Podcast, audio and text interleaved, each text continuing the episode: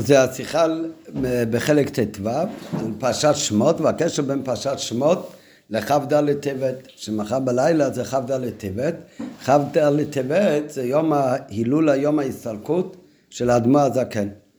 מכיוון שכל דבר קשור גם כן לזמן שבו זה נמצא, כמו שהאדמו הזקן בעצמו אמר, צריך לחיות עם הזמן, אז יש רמז בפרשת שמות ובשם הפרשה במילה שמות להסתלקות של האדמו הזקן. אז על זה הולך השיחה שנלמד עכשיו.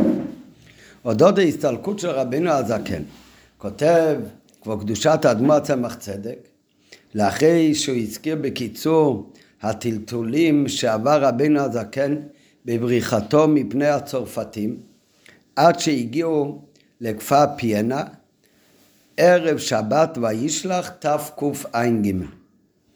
האדמו הזקן, הרי היה אז מלחמה בין צרפת לנפוליאון לבין אה, רוסיה, וידוע שהיה בין גדולי ישראל שצידדו והתפללו שהצרפתים ינצחו, והאדמו הזקן אמר שאף על פי שכשהצרפתים ינצחו יהיה יותר טוב לבני ישראל, יותר קל בגשמיות, אבל ירד מצבם הרוחני של בני ישראל.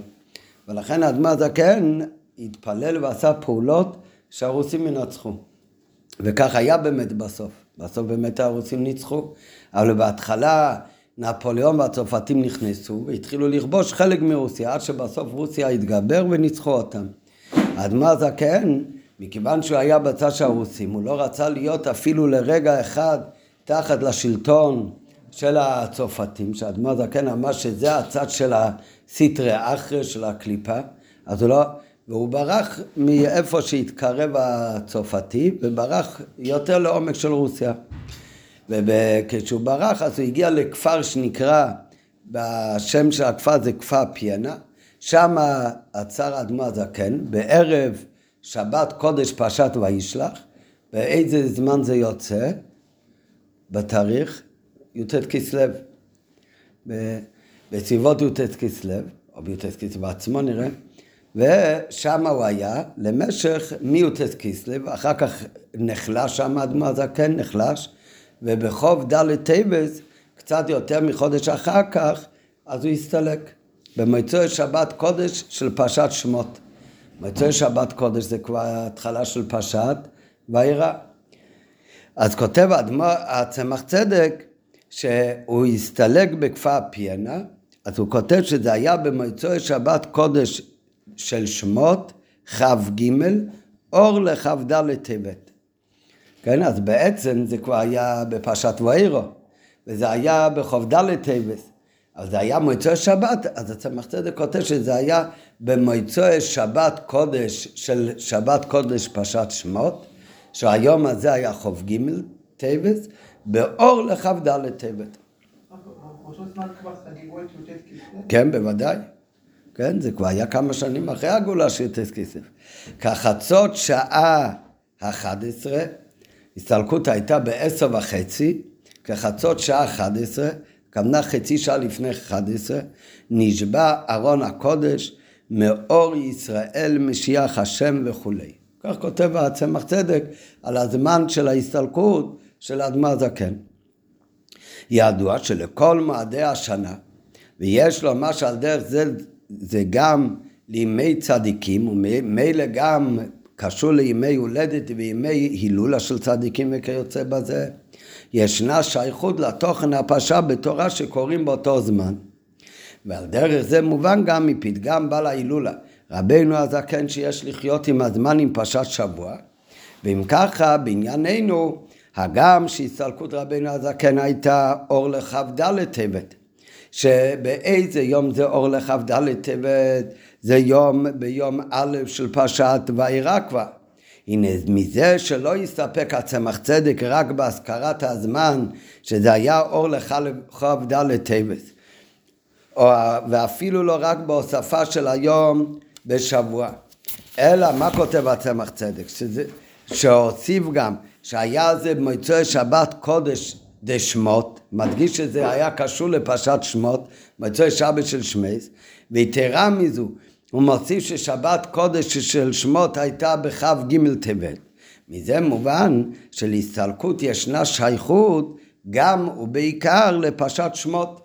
כי אם ההסתלקות, מכיוון שזה היה כבר מוצאי שבת, אז זה כבר התחלה של פרשת ואירו, לכן יש שייכות מיוחדת של חוב ד' טבע של הסתלקות של האלתר רבי לפרשת ואירו רק, אז הצמח צדק הרי לא היה אמור בכתב שלו לציין שזה היה מוצאי שבת קודש של פרשת שמות, שהוא כ"ג טבת.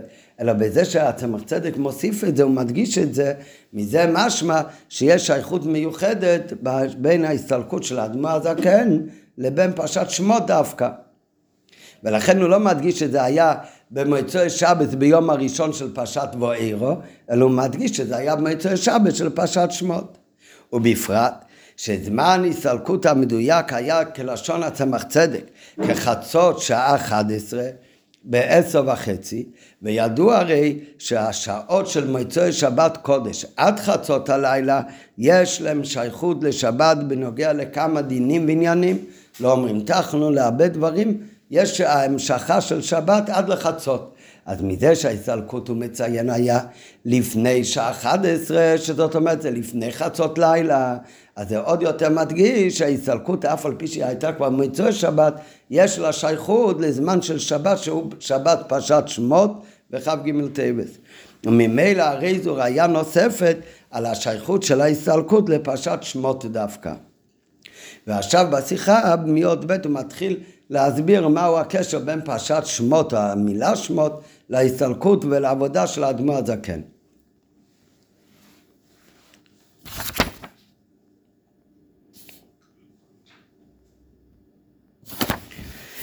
תוכן פרשת שמות הוא הגלות ושיבוד מצרים. מה שמדובר על איך שבני ישראל הגיעו למצרים, כבר למדנו בסוף חומש בראשית, בפרשת ויגש ופרשת ויחי.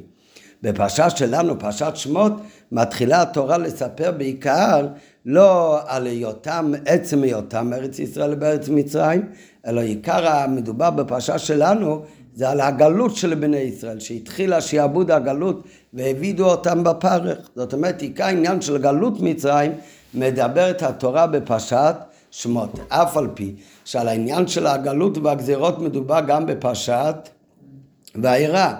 אבל יש הבדל, כי בפרשת ואירע לא כל הפרשה מדברת על השעבוד, הפוך, בפרשת ואירע כבר מספרת התורה על שבע מתוך העשר מכות שהגיעה למצרים במצרים.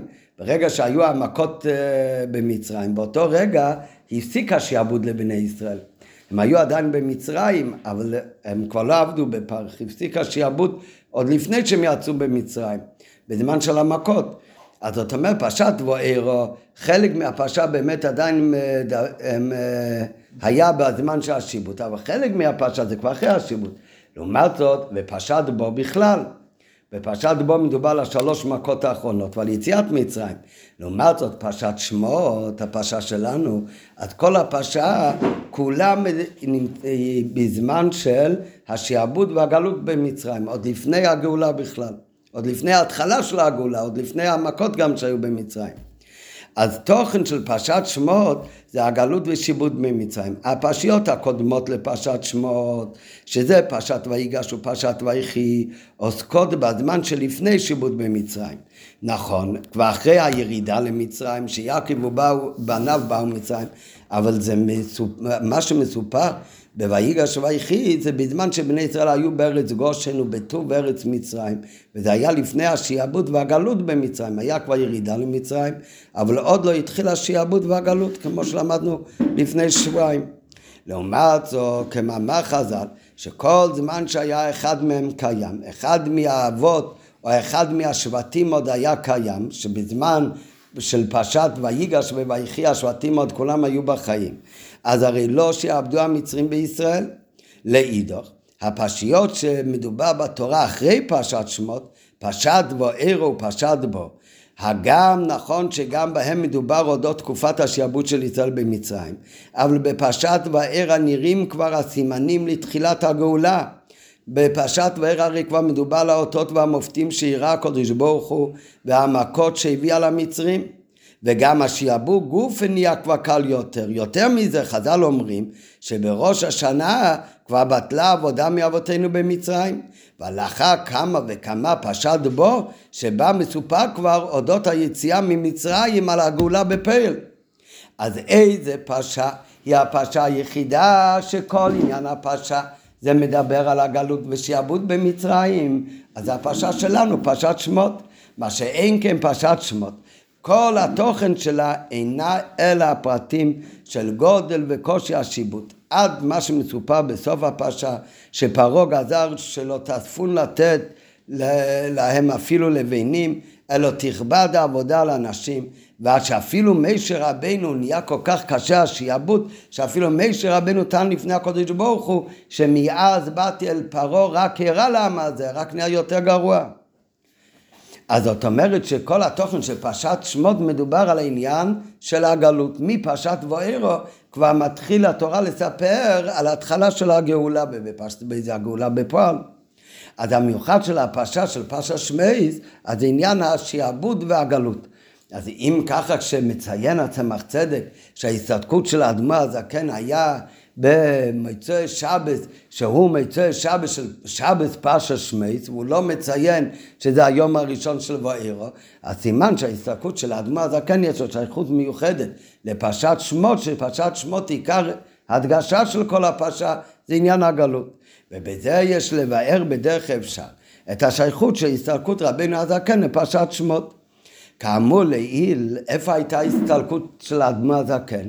אז הצמח צדק הרי כותב באותו מקום שזה היה בזמן שהוא ברח מהצרפתים ובאמצע הדרך הגיעו לכפר פניה ושם בסוף היה גם ההסתלקות שלו. זאת אומרת, האדמו הזקן בעת הסתלקותו לא היה במקום השלווה שלו, אלא היה דווקא במקום של גלות שהיה צריך לברוח. בזה יש לבאר בדרך אפשר את השייכות של הסתלקות של תרב לפרשת שמות. כאמור לעיל ההסתלקות הייתה בעת הימצאו בגלות, כמלשון הצמח צדק, כשברחו מצרפתים והיה מטולטל עד ביאתן לפיאנה.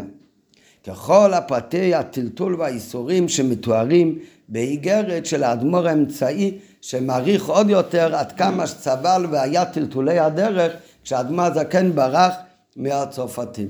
לא, מכיוון שכל המאורע של ההסתלקות של אלתרבה היה בעניין של בריחה מהאויב שזה עניין גלות, דומה לעניין הגלות. אז בהשגחה פרטית ההסתלקות היה במוצאי שבת פרשת שמות, שפרשת שמות מדבר בעניין הגלות. טוב, אז זה הכל באופן כללי. לפי ההסבר עד כאן באות ב', אז יוצא שהתוכן של פרשת שמות זה עניין שלילי, זה עניין של גלות. וגם ההסתלקות של אלתרבה והאופן ההסתלקות שלו במצב של גלות זה גם כן עניין שלילי, אבל זה אותו תוכן ולכן יש שייכות בין הזמן שהיה הסתלקות של אלתרבה לבין מה שהוא מציין שזה היה בסוף פרשת שבת פרשת שמות. בהמשך השיחה הרב הולך להסביר את זה אבל בעומק יותר.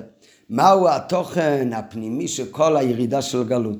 שזה לא כמו שזה נראה רק בחיצוניות עניין של ירידה, אלא תכלית הכוונה זה שדווקא על ידי הגלות, כמו שלמדנו כבר לפני שבועיים, שדווקא על ידי הגלות היו הם אה, ראויים אחר כך לקבלת התורה.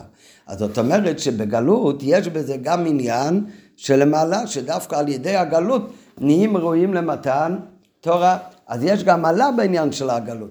אז אם ככה צריך לומר שהקשר בין הסתלקות של האדמה הזקן עם פרשת שמות זה לא רק מכיוון כמו בחיצוניות שתיהם זה עניין של גלות, אלא יש בזה גם עניין של מעליותא, של המעלה של העניין הגלות במצרים, כביכול והמעלה של העניין העבודה המיוחדת של האדמו הזקן שמתגלה הרי ביום הסתלקות של צדיק, כמו שנראה בפנים, שבזמן הסתלקות של הצדיק מתגלה כל העבודה שהוא פעל במשך ימי חייו, ולכן הרי יום ההסתלקות של הצדיק, אף על פי שבשולחן ערוך, ערוך כתוב שיום הסתלקות זה עניין של תענית, היה מנה, יש מנהג שבן אדם ביום הסתלקות של ההורים שלו מתענים, מובא בשולחן ערוך.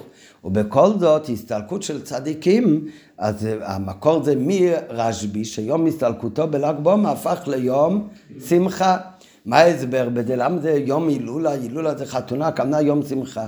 מכיוון שהעבודה של צדיק בנשמתו, הרי כל זמן שהנשמה היא בתוך הגוף, אז גם כל מה שהוא פעל בעולם, כל העמלות הרוחניות, הם נשארים מוגבלים לפי ההגבלות של הגוף.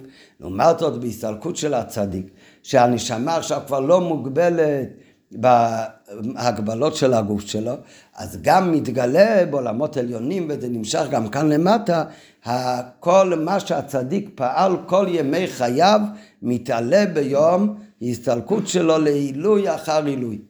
כן, זה בקיצור, זה מובא גם בתניא.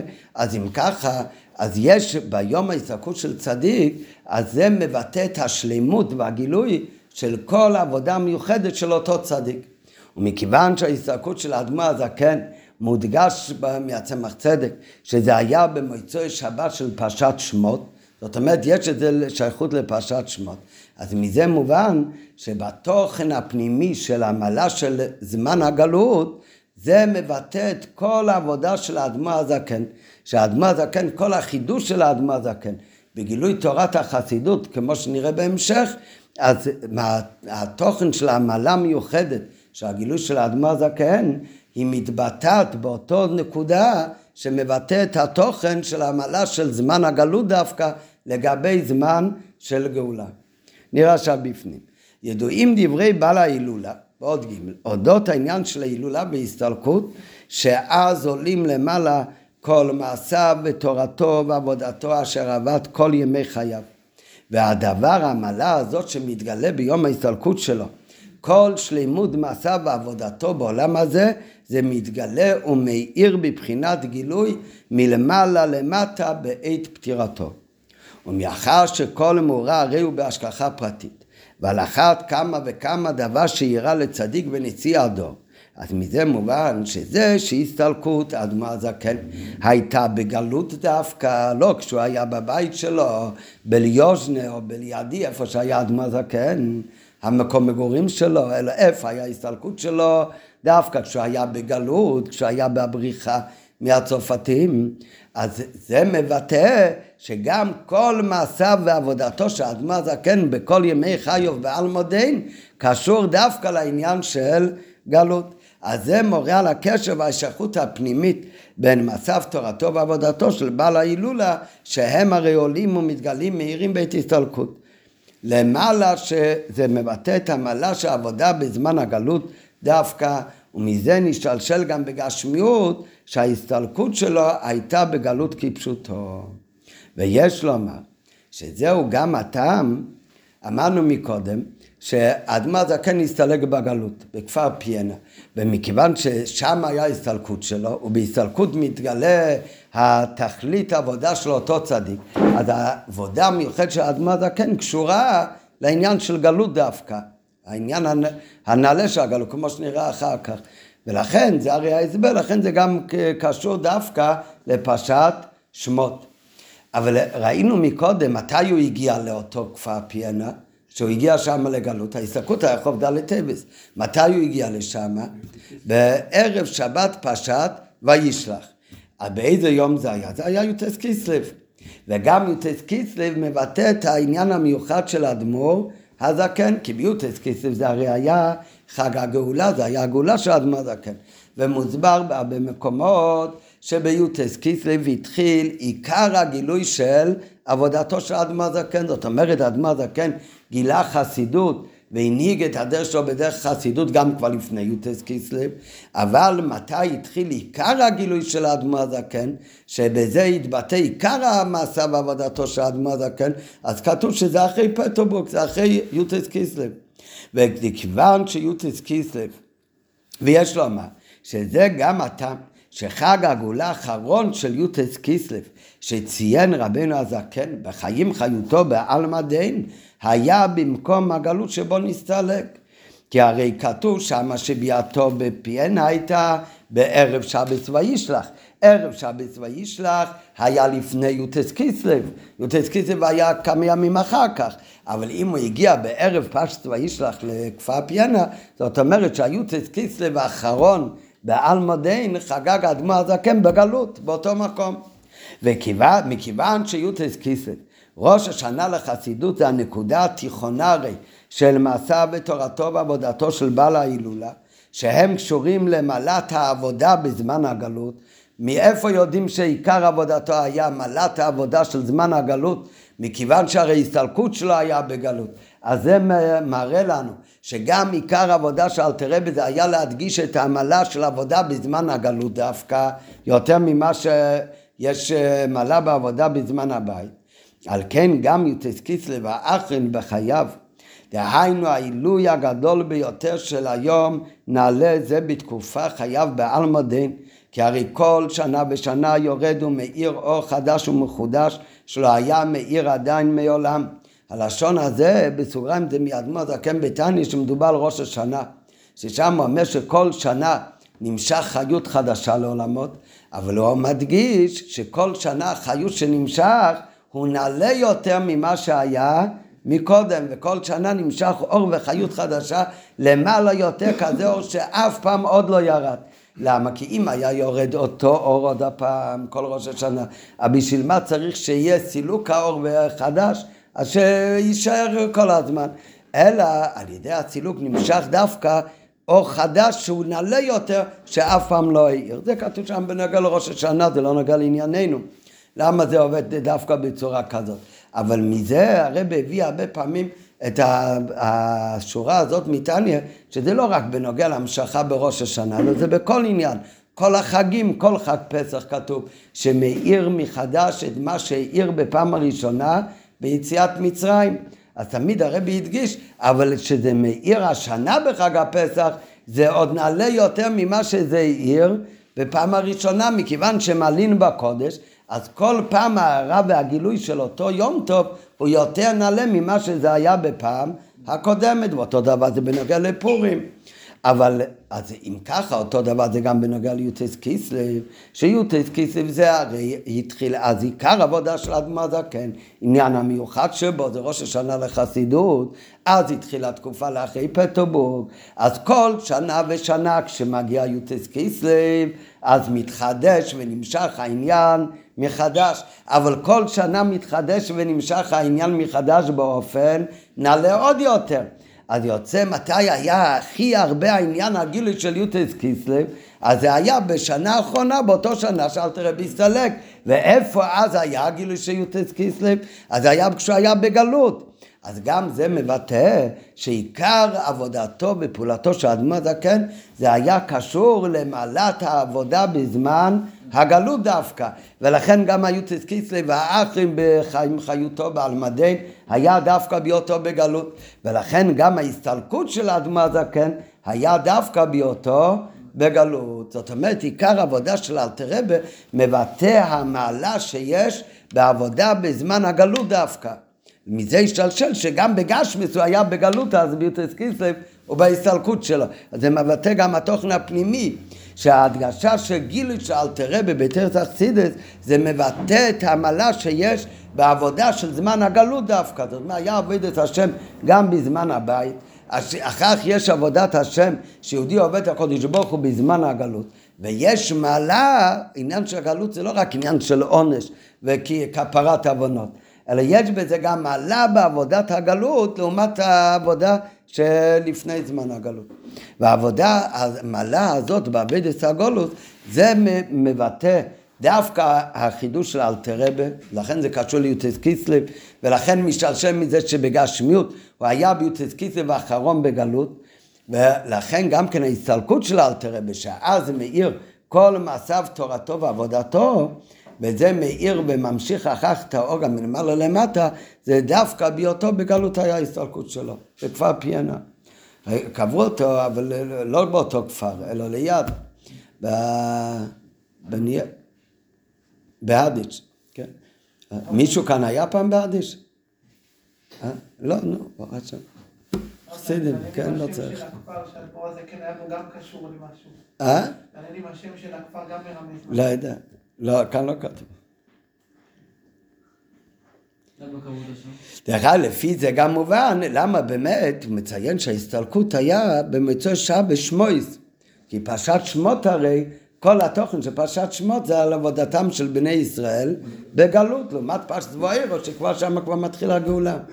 כי יש מעלה בעבודה של זמן הגלות דווקא, אין מעלה בגלות, גלות זה ירידה, יש מעלה בעבודת השם בזמן הגלות. וזה תכלית הכוונה של הגלות באמת. הגלות זה כדי שיגיעו למעלה עוד יותר נעלית בעבודת השם, ואז אחרי הגלות מגיעה גאולה עוד יותר נעלית ממה שהייתה קודם.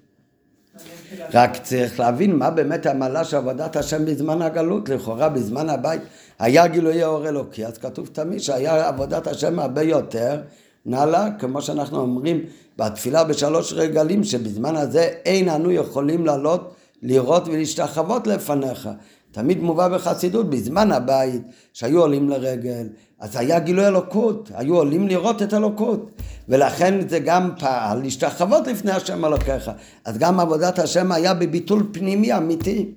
לעומת זאת בזמן הגלות, שאין אנחנו לא יכולים לראות, אין גילוי אלוקות, זה עיקר עניין הגלות, מה זה עיקר עניין הגלות? מה שבגולוס מצרים היה כפשוטי, בחיים ובלבנים גם, אף על פי שגם זה למדנו, זה יכול להיות על ידי לימוד התורה, אבל, אבל מה זה אחר כך, מה זה עכשיו הגלות? מה זה, יש לנו, הם, הם, הם, יש מאדמה זקן מאמר אומר מה זה הגלות? צריך לשלם מיסים למלוכה, ככה היה בזמן אדמה זקן, גם היום בכל מקום לפי עניינו, אבל אז זה הציק אולי יותר. אז אומר אדמה זקן, ידוע שגם בזמן הבית שבני ישראל היו על אדמתם, גם היו צריכים לתת מיסים למלאכים. נו, אז זה עניין הגלות. על עניין הגלות זה שיש הלם והסתר, אין גילוי אלוקות בעולם. עובדים את השם, אבל לא רואים שום גילוי אלוקות. לעומת זאת, בזמן הבית, שהיה בית המקדוש, שם היה גילוי אלוקות, היה השראת השכינה, אז זה עיקר עניין הגלות. ועל זה אומרים שמכיוון שאלתרבה, זה שאלתרבה יוטס קיצר ואחרים, ההסתלקות שלו היה בגלות, אז זה מבטא שגם עיקר עבודתו של אלתרבה זה לגלות המעלה של עבודת השם בזמן הגלות דווקא. ויובן לאחר ביור העניין הנ"ל, שתוכן פרשת שמות הוא גלות ושיבוד מצרים. אבל אולי גם לעתיד לבוא כתוב אותך שם שענפת ביד, אולי גם הגלות עצמה יש בו תועלת. נכון, אבל זה, עכשיו לא רואים את זה, זה רק לעתיד לבוא יאמרו איתך השם כי ענפת בי, לא עכשיו. אבל למה זה באמת ככה? כי דווקא בגלל הגלות יכולים להתעלות לדאגה יותר נעלית בעבודת השם, כמו שנראה בפנים. כבר נתבהר כמה וכמה פעמים. איפה מדובר על הגלות, ולכן גם שם צריך להיות מרומז המעלה של העבודה בזמן הגלות, אז אמרנו זה בפרשת שמות. ומכיוון שכל פרשה, הביטוי שלה הוא מודגש בעיקר בשם של הפרשה, כמו שכתוב הרבה פעמים שהשם של כל דבר בלשון קודש מראה על התוכן של דבר, כן? זה מיוסד על מה שאלתרבה אומר בשייכות ואמונה, שהחיות של כל דבר ודבר בעולם זה מדבר השם שמהווה ומחיה אותו. ומכיוון שכל דבר בעולם יש לו תכונות אחרות, אז חייבים להגיד שהדבר השם שמהווה ומחיה אותו, החיות אלוקית, היא משתנה איך שהיא מתלבשת בתוך הצומח, בתוך העצים, ואיך שהיא מתלבשת בתוך הדומם או בתוך השולחן. אבל כל, והחיות אלוקית שבכל דבר ודבר, אומר אדמר כן זה מרומז בשם שלו שנקרא בלשון הקודש. ולכן כשהדבר הזה קוראים שולחן, אז זה לא כמו בכל השפות, בכל השפות, אה, אה, איך זה נקרא באנגלית? table. ואיך אה, הכיסא נקרא? chair. אם כולנו ממחר, כולם יחליטו שזה מהיום והלאה נקרא chair, וכולם יחליטו שזה מהיום והלאה נקרא table. נו, אז זה בעיה? משהו לא נכון? אז זה ממחר, זה יהיה נכון, מה זה משנה? כל דבר שקוראים זה שכולנו מסכימים על אותו דבר, שנדע על מה מדברים. אז זה בכל שפה ככה, בכל שבעים לושן, חוץ מבלשון קודש. בלשון קודש, שזה נקרא שולחן, אז זה נקרא שולחן בגלל שהוא באמת שולחן. מה הכוונה בגלל שהוא באמת שולחן? כי החיות האלוקית שמהווה ומחיה את השולחן מרומז באותיות של"ח נ' וכשנקרא כיסא בשם כיסא זה לא כי החליטו לקרוא לו כיסא, זה בגלל החיות של הקודש ברוך הוא שמהווה ומחיה את הכיסא, הוא מרומז דווקא באותיות כ', ס' וא'. ולכן אם מחר כולם יקראו לזה כיסא, כולם יכולים להגיד, לעשות ככה, אבל זה יהיה טעות. השם של הדבר הוא לא כיסא, השם של הדבר הוא באמת שולחן. דיברנו על זה פעם באריכות, שיש מדרש. אומר מה היה חוכמתו של האדם הראשון, שהעבירו לפניו את כל הבעלי חיים, והוא קרא לכולם שמות. הוא אומר, זה אריה, זה שור, זה כבש. כן? זה החוכמה של האדם הראשון. הוא היה היחיד בעולם, יכול להחליט איך לקרוא לזה, איך שבא לו. כל הבאים אחריו אה, הם אה, יישרו קו איתו. כן? זה, אני יכול לקחת גם מידע, אני, איך קוראים לזה? תחליט איך שאתה רוצה, ואז כולם יקראו לזה ככה. זה חוכמתו של אדם הראשון, אלא מה? הוא קרא לכולם שמו בלשון קודש. שהוא קרא לאריה בשם אריה, זה מכיוון שהאדם הראשון ראה שהחיות אלוקית שמהווה את האריה הוא קשור לאותיות א' ר' י' ה' ולכן וכשעבר השור אז אדם הראשון ראה שהשורש רוחני של השור הוא נמשך ומשלשל מהחיות אלוקית שמרומז באותיות ש' ו' ר' אז כשאדם הראשון אמר זה שור, זה אריה, זה כבש, זה לא סתם הוא קרא לזה שם. הוא ראה מה באמת החיות של הדבר הזה, ולכן זה השם האמיתי שלו. אז כתוב בחסידות, שזה ההסבר, מה שאומרים, שכל דבר בלשון קודש, השם של הדבר הוא מורה על התוכן של הדבר. אנחנו לא תמיד יודעים איך השם של הדבר קשור לתוכן של הדבר. כן, אבל אלתרעב אומר, האבן, למה הוא נקרא אבן? אז הבית נון קשור לשם בן, ואבן זה ממקום אחר. זאת אומרת, כל דבר, השם שלו בלשון קודש הוא מורה על התוכן שלו.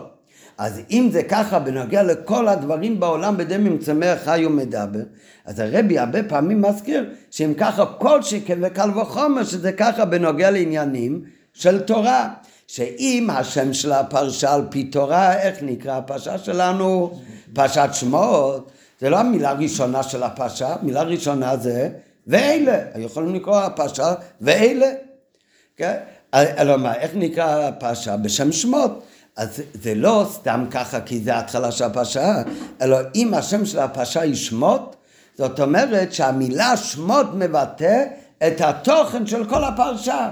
אם השם בלשון קודש של כל דבר מורה על התוכן של הדבר, אז השם של הפרשה הוא מבטא גם כן התוכן של הפרשה. מה אמרנו, מה התוכן של כל פרשת שמות? עניין הגלות. אבל עניין הגלות זה התוכן. התוכן הוא שיש מעלה בעבודה בזמן הגלות דווקא.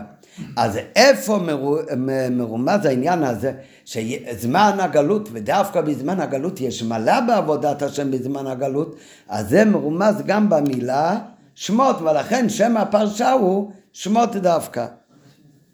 מה הסיבה שהיהודים אז דיברו בלשון אחרת? מה? מה הסיבה שיהודים בגלות דיברו בלשונות אחרים? ולא בלשון קודש, הם דיברו יידיש, כי מכיוון שלשון קודש זה שפה קדושה, לכן לא רצו להשתמש בזה לדברי חולין. לכן דיברו, פעם היה ארמית, פעם היה יידיש, כל מקום לפי עניינו. אה? לא יודע. אז למה היום חזרו? אנחנו עדיין בגלות. מה, לדבר עברית? לשון קודש? אה, לא יודע. לא בהתחלה ברוסיה, טוב, זה לא נוגע עכשיו, נדבר עליי פעם בנפרד. כשהיה בזמן שהרב רש"ב, אז היה מישהו שפתחו שם משהו, מקום לימוד, והוא התגאה שמדברים שם בלשון קודש, בעברית. היה קשור לציונים. אז אז הרי עכשיו אמר אדרבה, לשון קודש, לכולם היה טוב לדבר ביידיש, בארמית. מה זה? הם מחללים את שפת הקודש. כן? אחר כולם כבר הגיעו לארץ, אז אה, היום כבר התרגלו, אז לא צריך... אה, לא, בזה תלוי היידישקייט. אבל באמת לכתחילה, זה לא, זה, זה לא היה עניין חיובי. רק לגבי מה שאמרת על כל דבר שיש לו שם. כן. אז זה אותו דבר לבן אדם? נכון, נכון. אבל זה לא, זה, זה לא סתם במקרה, כאילו אם אני רוצה שה... הבן שלי יהיה חכם, אז אני אקרא אותו שלמה. לא, זה... אבל אה, זו שאלה באמת. לכן כתוב שהורים נותנים שם לילד, נזרקה בהם רוח הקודש. מה כאן נזרקה בהם רוח הקודש? מה, הוא סגר את העיניים ופתאום מישהו גילה לו? לא. הוא קורא על איזה סבא רבא, או שהוא קורא על איזה שם שסתם ככה מוצא חן בעיניו, או שהוא קורא על שם אחד הרבי, זה לא משנה. אבל מה, הרי באותו רגע הוא היה יכול גם לחשוב אחרת ולהחליט לתת על מישהו אחר. זה עצמו. זה בוודאי, כל אחד נותן שם בגלל איזושהי סיבה. אבל אחרי שנתן את השם הזה, אז הכל הוא בהשגחה פרטית וזה משמיים, ויש קשר בין, בין אדם לבין השם. נראה את זה גם אחר כך. כן? כן? ולכן גם לא צריך לשנות את השמות. כן, אבל היום זה נהיה מודה כזאת, הבן אדם רוצה לשנות. כן, שמות זה ברוח הקודש, ניתנו. ב, בוודאי, היה להם סיבה למה נתנו דווקא את השם, אבל ככה יצא משמיים. זה לא רק בגלל הסבא רבא שלך קראו לו דיין. ככה החליטו ההורים. חי? כן. אה, טוב, חי קראו לו. אז זה לא... הרי באותו מידה, יש עוד סבא רבא, באותו מידה יכולים לחשוב עוד, עוד כל מיני רעיונות. זה שזה מה שיצא, אז זה בהשגחה פרטית וזה השם. אה? זה משהו אחר, אין לו שם יהודי, אז צריך לעשות שם יהודי. אז זה מעניין, אמרתי לכם פעם, שרואים בדולרים הרבה אנשים שלא היה להם שם יהודי, עברו בדולרים וביקשו שם, אה, שהרבי ייתן להם שם אה, יהודי. וזה מעניין שהרבי שיתף פעולה, הרבי אמר, איך קוראים לך? ועל המקום נתן לו שם חדש. שיקרא, רק מה, תמיד, כמעט תמיד, לא ממש, אבל ברוב רובם של המקרים, הרבי בחר שם שהוא דומה לשם שקראו לו כבר מקודם.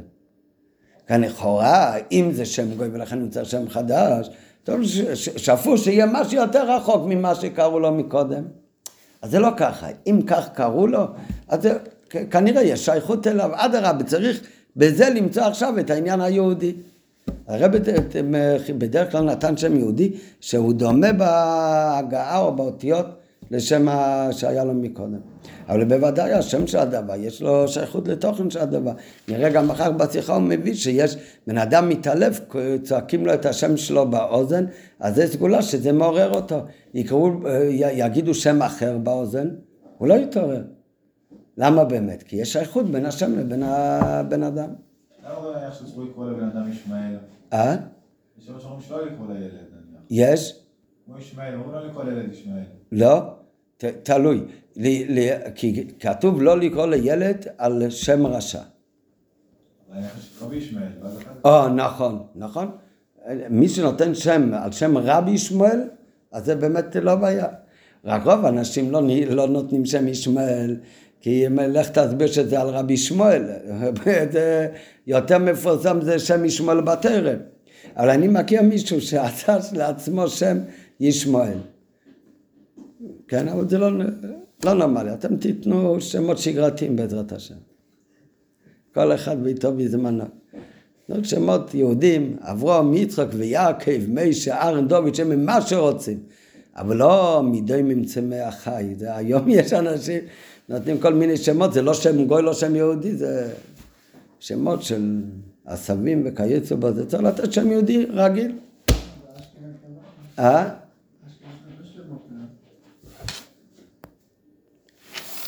כבר נדבר כמה פעמים ששמה של הפרשה מביע את תוכן הפרשה ולכאורה לא מובן בענייננו שאם התוכן של הפרשה זה השעבוד והגלות, אז השם של הפרשה צריך לבטא את העניין הזה. מה שם הפרשה הוא שמות. ולכאורה המילה שמות והעניין של גלות מצרים הם לא רק לא קשורים, אלא לכאורה הפוך, זה הפוך אחד משני, למה? כי על איזה ש... שמות מדובר על תחילת הפרשה, ואלה שמות בני ישראל הבאים מצרים, אבל את מי מונה מיד הפסוק?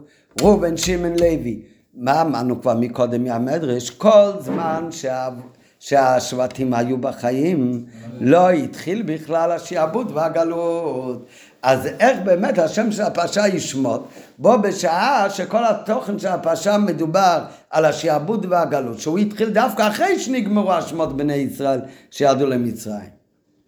אמרו חז"ל כל זמן שהיה אחד מהם קיים מאותם שירדו למצרים, לא שיעבדו המצרים בישראל, לא רק השוטים, כל מי שהיה מאלה שירדו למצרים, אלה שמות בני ישראל הבאים ממצרים, אז לא התחיל השעבוד.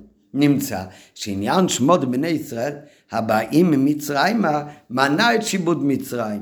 אז איך המילה שמות מרמז על תוכן הפרשה, שכל תוכן הפרשה הוא דווקא השיבוד והגלות. ב' גם הדגשה מיוחדת של מילה שמות גופה מה זה המילה שמות, מה זה מיוחד? אומר רש"י, זה מראה, מראה על חביבותם של ישראל לפני הקודש ברוך הוא.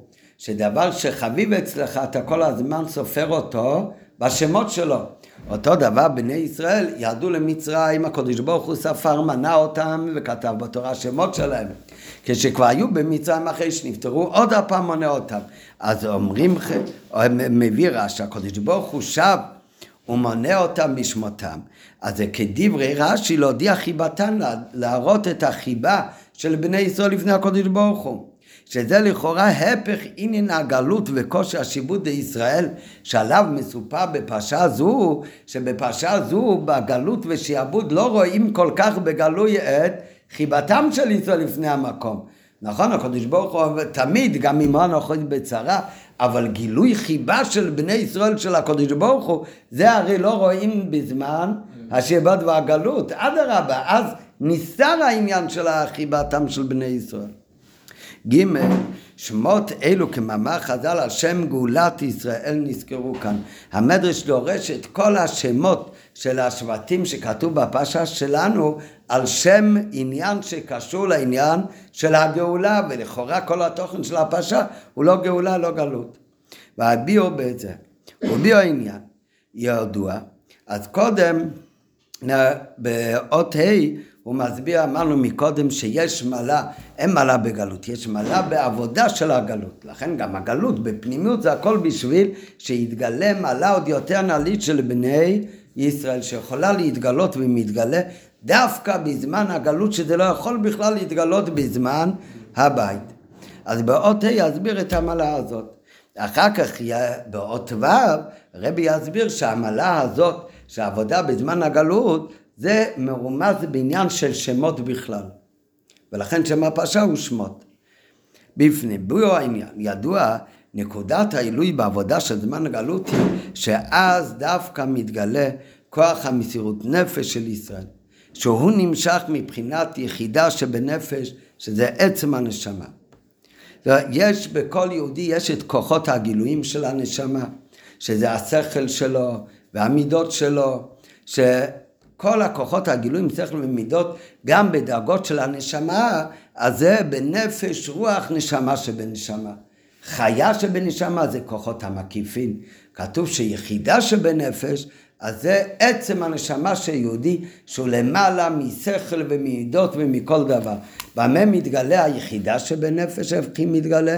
בעניין של מסירות נפש. יהודי, מסירות נפש בפעיל ממש, שמסירות נפש זה שיהודי מגיע לידי ניסיון באמונה בהשם הוא מוכן גם כן לעמוד בשביל הקודש ברוך הוא. כל יהודי יהיה אשר יהיה. איך זה יכול להיות? כן, אז תראה במביא בתניא שגם קלי, קלים וקלי קלים שלא הקפידו בתורה ומצוות, אבל מגיע לניסיון בקדושת השם, גם הם נהרגו ומסרו נפשם על קדושת השם. מאיפה זה מגיע? מה, מהשכל שלהם שהבין בגדלות השם? הוא לא מבין שום דבר בגדלות השם, הוא טיפש. גם לא מעניין אותו מזה, הוא בקושי שמע שבת, אולי אפילו את זה לא. כן, אז מאיפה זה מגיע? מהמידס שלו, שהיה לו אהבת השם ויראת השם. כן, הוא בכלל לא הקפיד על תורה ומצוות, אין לו שום אהבת השם ושום יראת השם. אז מה גורם לו בכל זאת אפילו למות על קידוש השם? אז מאיפה זה מגיע? זה מגיע מעצם הנשמה של יהודי, זה יחידי שבנפש. אז זה יש לכל יהודי יש לו יחידה של בנפש, לכל יהודי יש עצם הנפש. אבל מתי זה מתגלה? דווקא בזמן של ניסיון.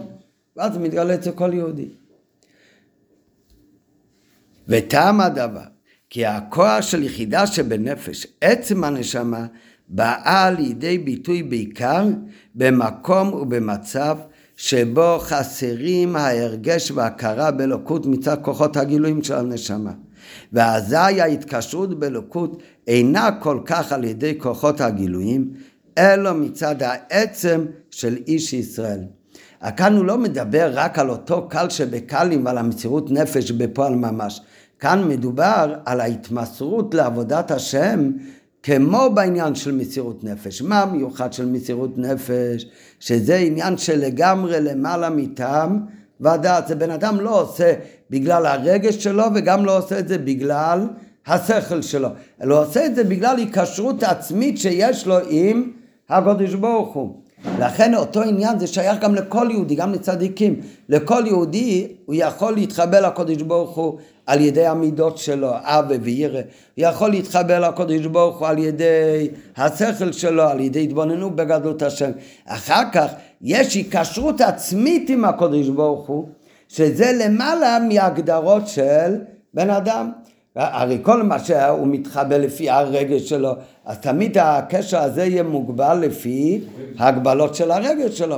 מה שהוא מתחבר לפי המכין שלו, תמיד החיבור וההיקשרות תהיה מוגבל לפי המכין שלו.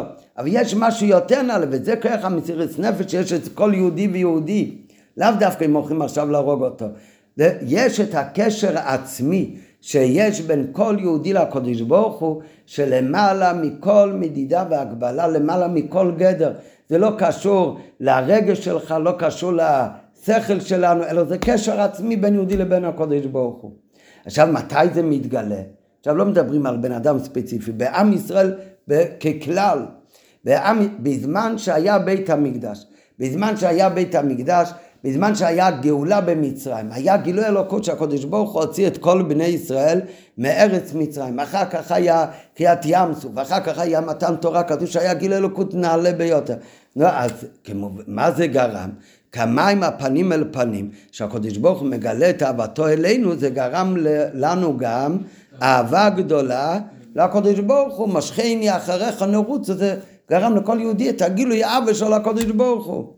אותו דבר זה באופן כללי בכלל בכל זמן משך שהיה בית המקדש. שאמרנו מקודם שבזמן הבית היה גילוי אלוקות בבית המקדש, ואז היה גילוי אלוקות גם לנשמות ישראל. נשמות היה, היו יותר בדרגה נלית יותר, היה להם יותר רגש אלוקי. זה הכל מצד למעלה, מצד הגילוי מלמעלה. אז היה זמן של גילוי, אז איך יהודים עבדו את השם בזמן שהיה בית המקדש? כשיש גילוי מלמעלה, גילוי אלוקות, אז יהודי הוא עובד את השם מצד השכל שלו, מצד הרגש שלו, מצד הגילויים שלו, מצד כוחות הגילויים שלו. מגיע הזמן של גלות. מה זה זמן של גלות? הלם ואסתר. חושך בעולם, אין שום גיל אלוקוס. אז אתה לא מרגיש שום ממלא שיש כאן. נו, אז זה יהודי לכאורה, עכשיו הוא לא מרגיש כלום. החיבור הגלוי בין יהודי לבין הקדוש ברוך הוא, הוא התנתק כאן לכאורה בזמן הגלות. זה עניין שגלו בזמן הגאולה, בזמן הבית. היה גילוי אלוקות, היה שכינה בעם ישראל באופן גלויה. אז היה קשר גלוי בין יהודי לבין הקודש ברוך הוא. אז איך הוא עובד את השם? עם אהבת השם, עם יראת השם. בזמן אבל שאותותינו לא ראינו, לא רואים שום גיל אלוקות, יש הלם או חושך. איך עכשיו בכל זאת יהודי עובד את השם? ועובד את השם ולומד תורה ומקיים מצוות ומקפיד קלה וחמורה. מאיפה זה מגיע לו עכשיו? הרי עכשיו בגלוי אין כאן שום דבר. אז עכשיו מאיפה זה מגיע העבודה שלך? אז עכשיו זה מגיע מההתחברות העצמית שיש בין כל יהודי לקדוש ברוך הוא, שגם אם הוא לא מרגיש כלום, הוא גם מחובר אליו, הוא גם קשור אליו. ולכן גם אפילו בזמן הגלות הוא יכול לעבוד את השם. נו, אז אם ככה, מה יוצא? אז לכאורה על פניו זה נראה כאילו חיסרון. הכי טוב שיש אהבת השם, יראת השם, יש גילויים מאוד נעלים. רק מה, כשאין ברירה, כל זה נעלם, אתה רוצה לעבוד את השם בקבלת עול. אבל בפנימיות זה הפוך. כשיש גילויים, אז עבודת השם שלך תהיה רק לפי המדידות. מה שמתגלה כאן זה המידות שלך שהנפש אלוקית. מה שמתגלה זה המכין של הנפש אלוקית שלך. בזמן הגלות שכל זה לא מאיר, ובכל זאת, אז איך אתה עובד את השם? כשכל זה לא מאיר, אז אתה עובד את השם רק מצד ההתבטלות שלמעלה מטעם ודת שהוא מגיע מעצם הנפש, מיחידה שבנפש. אז יוצא שדווקא בזמן הגלות שאין שום גילויים, דווקא אז מאיר עצם הנפש. דווקא אז מאיר עצם הנפש. שלמעלה מכל הכוחות והגילויים. זה בנוגע לזמן הגלות. אותו דבר זה בנוגע לגלות של הנשמה גם כן. איפה הנשמה היא יותר נעלית? כשהנשמה נמצאת למעלה לפני ירידתה לעולם הזה להתלבש בגוף גשמי, או יותר נעלה הנשמה אחרי שהיא יורדת להתלבש בגוף ונפש הבעמית בעולם הזה. אתה לא, אז השאלה על מה אתה מדבר? אם אתה מדבר איפה יותר נעלה האהבת השם ויראת השם שהנשמה מרגישה לאלוקות, איפה זה יותר? בוודאי למעלה, היא לא הייתה מוגבלת בשום גוון השב"ם, שום דבר לא הסתיר. היא עמדה שם כמו מלאכים שאומרים קודש קודש, ויש להם עוול וירא למעלה מכל... אבל מה, זה הכל, הכוחות הגילויים של הנשמה. אבל מה קורה לנשמה אם אין לה את האהבה והיראה הזאת? ואין לה את כל הגילויים האלה, כן? אז אולי פתאום לא יהיה לה שום קשר לאלוקות. אז זה מאיפה מתגלה, כשהנשמה יורדת למטה. וכל צדק שלשלות עד שהיא מתלבשת בגוף גשמי ושמה בתוך הגוף, בתוך הנפש החיונית והבעמית. שכל הירידות האלה זה מעלים ומסתיר שכבר לא נרגש שום דבר מהכוחות הנעלים של הנשמה. ובכל זאת הנשמה כאן למטה עובדת את השם. בקבלת עול מלכות שמיים, מה זה מבטא? שיש קשר עצמי בין הנשמה לבין אלוקות. אז איפה מתגלה עצם הנשמה, עצם הנשמה שלמעלה מכל הגילויים? זה מתגלה דווקא כשהנשמה יורדת כאן למטה, איפה שנעלם ומסתתר כל הגילויים של הנשמה. אז זה הכוונה שיש מעלה בעבודה בזמן הגלות. מה הכוונה? לכאורה זה ירידה, בוודאי זה ירידה שאין גילויים. מצד שני, דווקא כשאין הגילויים, דווקא אז יכולים להתגלות, להתגלות העצם של הנשמה. בזה עצמו מוסבר בכמה שיחות שיש בזה כמה ביורים למה זה ככה. זה, אה, אה, הדוגמה בנפש האדם זה שיש את הכוחות של הבן אדם, אחר כך יש כוח הרצון, זה לא עצם הנשמה, זה לא יחידה, אבל בשביל המשל זה מספיק טוב. יש הרצון שהבן, של בן אדם, שהרצון של בן אדם זה למעלה משכל, זה למעלה ממידות, זה למעלה מהכל. לכן הוא לא מוגבל כל כך. המידות, איפה מתבטאים המידות שלך? בלב. איפה מתבטא השכל שלך בעיקר? במוח. הוא משפיע גם על שאר איברים. כל כוח מככס הגילויים שבנשמה יש לו, מכיוון שהוא מוגבל, הוא מוגדר, אז לכן יש גם מקום מוגבל ומוגדר איפה הוא מתגלה. המידות בלב, בלב גשמי, והשכל במוח שבראש. איפה הרצון נמצא? איפה הרצון שלך נמצא? כוח הראייה זה בעין, כוח השמיעה זה באוזן, האהבה ויראה מידות, רגש זה בלב, שכל זה במוח שבראש. איפה הרצון שלך? מה, איפה? באוזן, באף, ב... ב... ההסבר הוא, רצון זה כוח שהוא נעלה יותר מכל הכוחות הפנימיים. זה מכיוון שהוא יותר נעלה מכל הכוחות הפנימיים. הוא לא מוגבל, ולכן הוא יכול גם לשלוט על כל האיברים. כן, בן אדם מאוד אוהב משהו, הרצון יכול גם לעשות נגד מה שהוא אוהב. והבן אדם הוא מבין, הרצון גם יכול לעשות לו להבין הפוך, כן, ממי שמקבל קצת שוחד, אז הוא מאוד רוצה עכשיו להצדיק אותו, הוא, הוא לא רק אומר שהוא צודק, הוא פה, השכל שלו גם יתחיל להבין הפוך.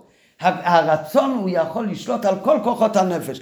למה? כי הרצון הוא כוח מקיף, הוא למעלה מכל הכוחות המוגדרים והמוגבלים שיש בנפש האדם. מכיוון שהוא כוח מקיף, אז זה לא שאיפה הוא נמצא, הוא נמצא בכל מקום, הוא לא נמצא בשום מקום, מה הכוונה? הוא לא נמצא בשום מקום באופן שהוא נתפס שם, כן? זה לא כמו כוח הראייה שנתפס בעין, ולא כמו כוח המידה שהוא נתפס בלב, אלא הוא לא נתפס בשום מקום. מצד שני, איפה הוא, הוא נמצא, איפה הוא פועל? הוא פועל בכל מקום.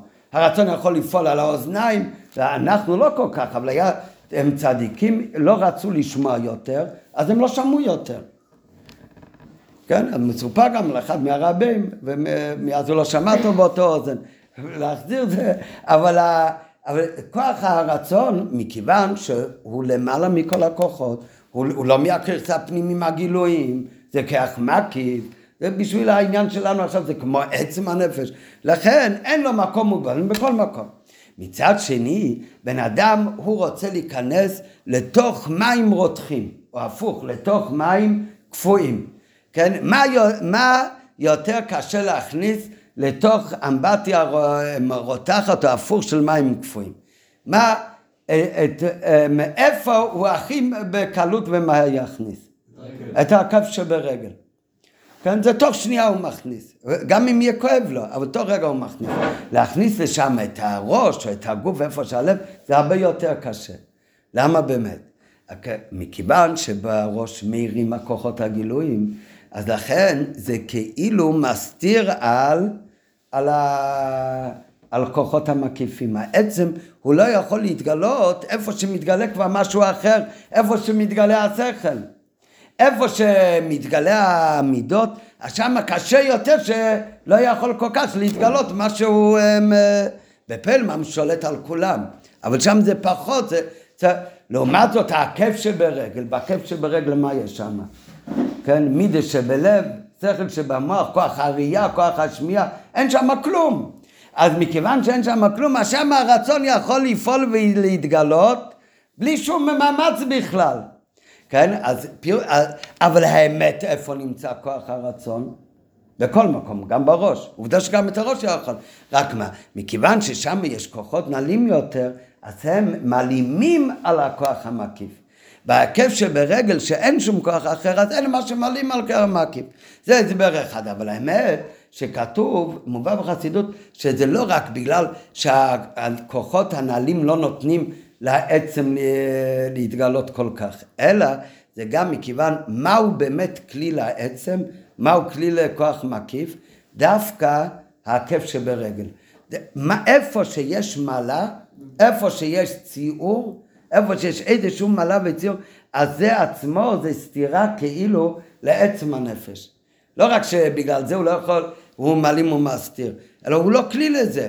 דווקא איפה שאין שום אה, מעלה וציור וגדר, דווקא הוא כלי למה שאין לו שום מעלה וציור וגדר, אלא הוא למעלה מכל ציור וגדר. מה למעלה מכל ציור וגדר? זה עצם הנשמה. ולכן דווקא העקב, איפה שאין כלום, דווקא הוא כלי לגילוי הכי נעלה. זה דרך אגב, זה מוסבר במקומות אחרים יותר אה, באריכות. אבל זה גם מה שנוגע לענייננו כאן, שדווקא בזמן שהבית, בזמן שהיה גיל אלוקות, אז עיקר עבודת השם זה בכוחות הגילויים של הנשמה. איפה מתבטא היחיד שבנפש, עצם הנשמה, עצם הנשמה הוא מתבטא דווקא בכוחות הכי תחתונים, אז אותו דבר גם כן בזמן בבני ישראל. איפה, באיזה תקופה מתבטא הגילוי של עצם הנשמה של בני ישראל, זה לא כל כך בזמן הבית, אלא בעיקר דווקא בזמן הגלות שאותותינו לא ראינו. ולכן, בזמן שבית המקדש היה קיים, ואז הרי אלוקות האירה בגילוי, אז גם עבודתם של ישראל הייתה בעיקרה מצד כוחות הגילוי. היה להם הכרה באלוקותו יתברך, בכוחות הפנימיים והגילויים של שכל מידות. ומאחר שזוהי העבודה שעל פי טעם ודת והרגש, לפיכך לא נרגש בעבודה זו כוח היחידה. כי כוח היחידה הוא נרגש דווקא איפה שלא נרגש שום מעלה שלך. כמו שאמרנו מקודם, דווקא בכאב שברגל מתגלה כוח הרצון. ודווקא בזמן הגלות, כאשר האור אלוקי הוא בלם והסתר שאותותינו לא ראינו. ולא איתנו יודע עד מה, וישנם עלמות והסתרים, ויש ניסיונות על העבודה של תירו מיצס. הנה אז דווקא, בעת, זה לא רק בזמן, אלא זה גם הסיבה, בגלל שנעדרת השפעת הכוחות הגילויים של הנשמה, דווקא אז מתעורר כוח היחיד שבנפש להתגבר על הקשיים הניסיונות בקיום התורה ומצוותיה ומה זה הגילוי של יחידת שבנפש? זה עצם התקשרות של ישראל לקודש ברוך הוא למעלה מכל הגבלה וסיבה. זה לא שאנחנו קשורים לקודש ברוך הוא בגלל שיש לי אהבת השם או בגלל שאני מבין בגדלות השם. אלא מצד יחידי שבנפש כל נשמה יש לו קשר עצמי עם הקודש ברוך הוא. וזה היה עניין גלות מצרים וגלות בכלל. וזה היה בפנימיות כל הסיבה של גלות מצרים. למה צריך להיות גלות מצרים? הגלות מצרים, למדנו כבר לפני שבועיים, זה היה הכנה למתן תורה. מה היה קרה במתן תורה? מתן תורה התחדש העניין שיכול להיות חיבור בין עליונים לבין התחתונים.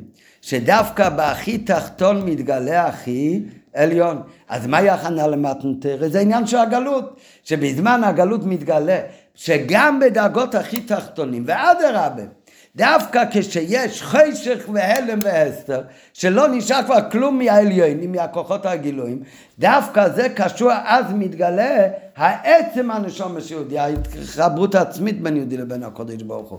וזה נותן את הכוח. שיכול להיות הגילוי של מתן תרא, שבכל דבר ודבר, אפילו במטו, שאין למטה ממנו, שלא נרגש בו לכאורה שום שייכות גלויה לאלוקות, גם אם זה עושים תורה מצוות ומתחברים עם עצמתו של הקודש ברוך הוא. וזה היה עניין גלות מצרים וגלות בכלל, שדווקא על ידי זה בא לידי ביטוי ההתקשרות העצמית של ישראל לקודש ברוך הוא. וזה היה הכנה למתנתרא, שהרי התכלית של מתנתרא זה להמשיך אלוקות בדברים גשמים תחתונים, שעל ידי התורה מצוותיה. שגם הדברים הכי נמוכים ייעשו גם הם לדירה לא יתברך. לפי שדווקא בזה בא לידי ביטוי העצם של התורה. זאת אומרת, הנקודה של העניין של מעלה על עבודה הגלות, ולכן זה גם הכנה למתן תורה, זה שדווקא באיפה שאין שום גילוי, שזה לכאורה הדבר הכי נמוך, דווקא שם יכול להתגלות ואז מתבטא העצם הדרגה הכי גבוהה. והשתי דברים האלה שהם הולכים ביחד, זה נראה לכאורה דברים הופכים, אבל אדרבה, דווקא באיפה שאין שום גילוי, דווקא שם הוא נהיה כלי וזה מה שממשיך דווקא את העצם, זה העניין גם כן, בנוג... זה מרומז בפרשת שמות, השם של הפרשה הוא שמות, כן? לא אה, ראובן שמעון לוי, מה הם השמות? כן? זה לא קשור לעניין של הגלות. אדרבה, בכל זמן שהשבטים היו, אז לא התחיל העניין של הגלות. השם של הפרשה הוא שמות. מה זה שם של בן אדם? אז גם בשם של בן אדם יש את שתי הדברים ההופכים האלה. מצד אחד, נגיד קודם בעל פה, מצד אחד, מה זה השם של בן אדם? כן, לאילה יש שכל, יש לך? נראה לי. או, נראה לו, כן, בטח. ויש לך רגש הלב, יש לך... ו, ומישהו יגיד, טוב, לאילה יש עיניים, יש לו um, ידיים, יש לו שכל, יש לו רגש הלב, ויש לו גם שם. לא, מה, מה לא, איזה, איזה לא קשור לכל הדברים? השם למה? כי כל הדברים שאמרנו שיש לו, זה, זה, אה? גשמים, המוח שלו הוא גשמי, שכל שלו זה גשמי, השכל שלו זה רוחני. הוא מתלבש במוח הגשמי, לא, זה דברים רוחניים אמרתי. רגש הלב שלו הוא רוחני. כל הדברים שאמרתי זה חלק ממנו, זה הוא. כן? השם שלו זה חלק ממנו. אם הוא היה לבד ואם לא היה לו שם. כן, חסר משהו. לעילה, אם לא היו נותנים לך שם, היית נשאר בלי שם. כן. כן, היה חסר לך משהו? לך עצמך. אתה יודע למי היה חסר? לשקד, כי הוא, איך הוא יקרא לך? כן? כשאתה לבד בחדר, מה זה משנה אם יש לך שם או אין לך שם? כן? אם יש לך שכל או אין לך שכל, זה משנה מאוד. כן, אתה בן אדם אחר אם אתה טיפש או חכם. אם יש לך רגש, אין לך רגש, אתה בן אדם אחר. אם אתה רואה או לא רואה, כל הדברים, זה חלק ממנו. השם לכאורה זה דבר שלא מבטא בכלל את אילי. כן, זה בכלל לא מבטא אותו. זה, את זה צריך כדי שאנשים מבחוץ יכולים לקרוא לו. כן? הוא מתבטא בשם שלו, הוא מתבטא בשכל שלו, בכוח הדיבור שלו, זה הכל ביטוי לבן אדם. השם שלו זה ביטוי ממנו. לכאורה לא. השם שלו לא מבטא שום דבר, כן? עובדה שאם אתה תראה לי מחברת איך הוא כתב היום את השיעור, כן? שזה השכל שלו, ככה, אז אני, אני יכול לדעת מזה הרבה דברים, אני יכול לדעת אם הוא חכם, אם הוא הבין את השיעור או לא, מהכתב יד שלו אני יכול להבין אם הוא מסודר או לא, למה? כי זה הכל דברים שהוא מתבטא בדברים האלה, בן אדם מתבטא במוח שלו, מתבטא בדיבור שלו, יגידו לי, קוראים לו אילי, לא ראיתי אותו, לא דיברתי איתו לרגע, אני יכול לדעת משהו עליו על ידי זה? כשגילית לי את השם שלו? לא יודע כלום, קוראים לו משה, יש אלף משה בעולם, לא נותן לי שום דבר, למה? הבן אדם הוא לא מתבטא בשם שלו. מצד שני, כתוב, כמו שמה שאמרנו מקום כתוב, שהשם מבטא את העצם של כל דבר, ולכן זה מראה על התוכן שלו. אני לא, לא רואים את זה, הרי יכול להיות אלף אנשים עם אותו שם. אבל מצד שני אומרים שהשם של בן אדם זה קשור לעצם הנשמה שלו. איפה רואים את זה? רואים את זה כשבן אדם מתעלף, לוחשים לו את השם באוזן, אז זה סגולה לעורר אותו. למה באמת? כי זה ממשיך מחדש את החיות של הנפש שלו בגוף. זאת אומרת, זה מגיע למקום הכי עמוק בנשמה. אז מצד אחד שם זה דבר שלא מבטא שום דבר מהבן אדם. כמו זמן הגלות, שאין בזה שום עניין של גילוי בכלל. מצד שני, דווקא על ידי השם נמשך, דווקא השם הוא קשור, והוא ממשיך את העצם של הבן אדם. וזה בדיוק כמו בזמן הגלות, כשאין שום ביטוי של גילוי אלוקות. ואין שום דבר שבזמן הזה מתגלה, במיוחד העניין של מכנו מידס וכוחות הגילויים של בן אדם, דווקא זה מה שממשיך את העצם הנפש של היהודי, יחיד שבנפש, ודווקא זה מבטא את הקשר עצמי בין יהודי לבין הקודש ברוך הוא. הביע הנ"ל במעלת עבודה של זמן הגלות, שאז שהאור אלוקי אינו מאיר בגלות. דווקא אז מתגלה עצם הנשמה, זה מרומז בעניין של שמות. בשייכות השם לאדם, שנוס... בשייכות של השם לבן אדם שנושא את השם, יש שתי קצוות. מצד אחד אנחנו רואים שבעל השם כשלעצמו לא זקוק לשם כלל. אין השם משמש לו אלו כאמצעי שהזולת יוכל לקרוא לו. והיינו, שהשם הוא לכאורה רק דבר חיצוני בערך אל האדם. ומטעם זה, מכיוון שזה משהו חיצוני לגמרי, וזה לא משהו שהוא משתמש בו והוא צריך.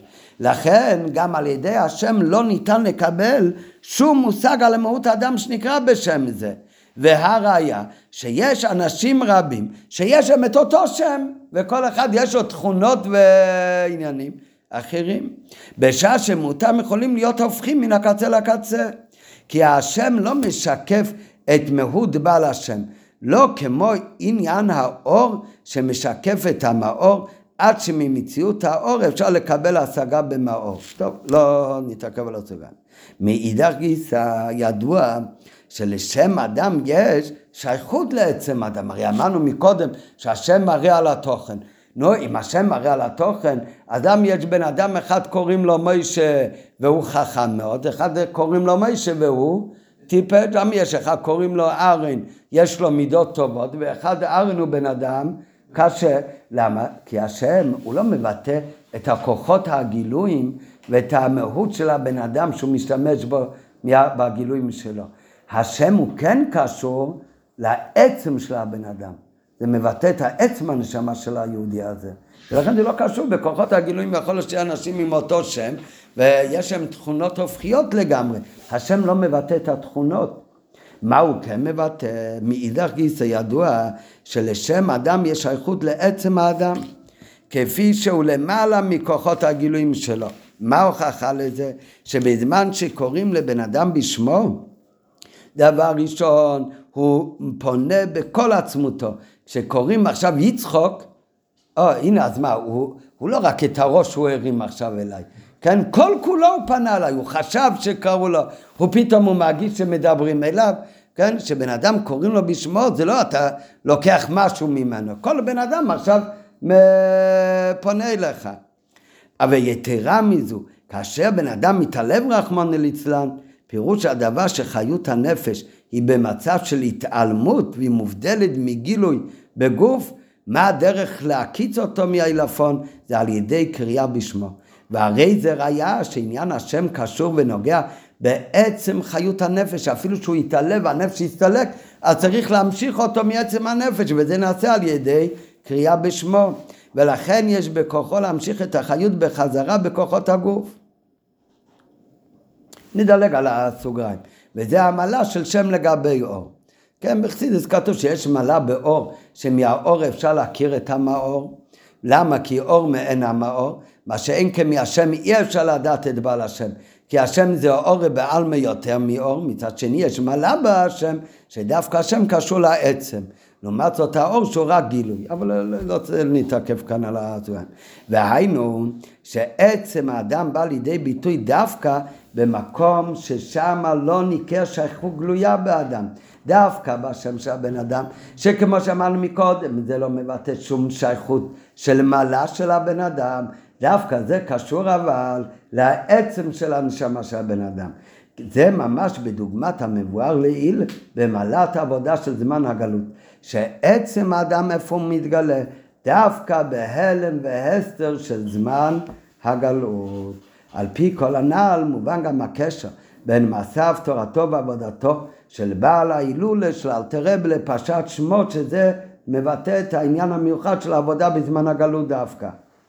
כידוע, מה שדיברנו עד עכשיו זה שמתגלה העצם של הנשמה, ומתי מתגלה עצם הנשמה? דווקא בזמן של הלם והסתר של כוחות הגילויים שבנשמה. זאת אומרת, בדאגה הכי נמוכה, דווקא שם מתגלה הדאגה הכי נעלית. אז כמו שזה בנשמה, כך יש גם בתורה. כתוב שיש בנשמה ארבע דרגות, נפש, רוח, נשמה, חיה, ויש את עצם הנפש, שזה יחידה, אז אותו דבר כתוב שגם בתורה יש ארבע חלקים. זה פרדס בתורה, פשט, רמז, דרוש וסוד, וזה כנגד ארבע דרגות של נפש, רוח, נשמה, חיה. ואחר כך בנוסף לפרדס, פשט, רמז, דרוש וסוד שבתורה, יש יחידה שבתורה. זה עצם התורה, שלמעלה מכל כוחות הגילויים. כמו בנפש האדם יש ארבע דרגות, ויש את העצם, זה היחידה. אותו דבר בתורה יש פרדס, ואחר יש את היחידה. אז כמו שאמרנו, איפה מתגלה עצם הנשמה? זה עצם הנשמה מתגלה דווקא איפה ש... אין, שזה חודר אפילו ובמיוחד איפה שאין כוחות הגילויים שבנשמה.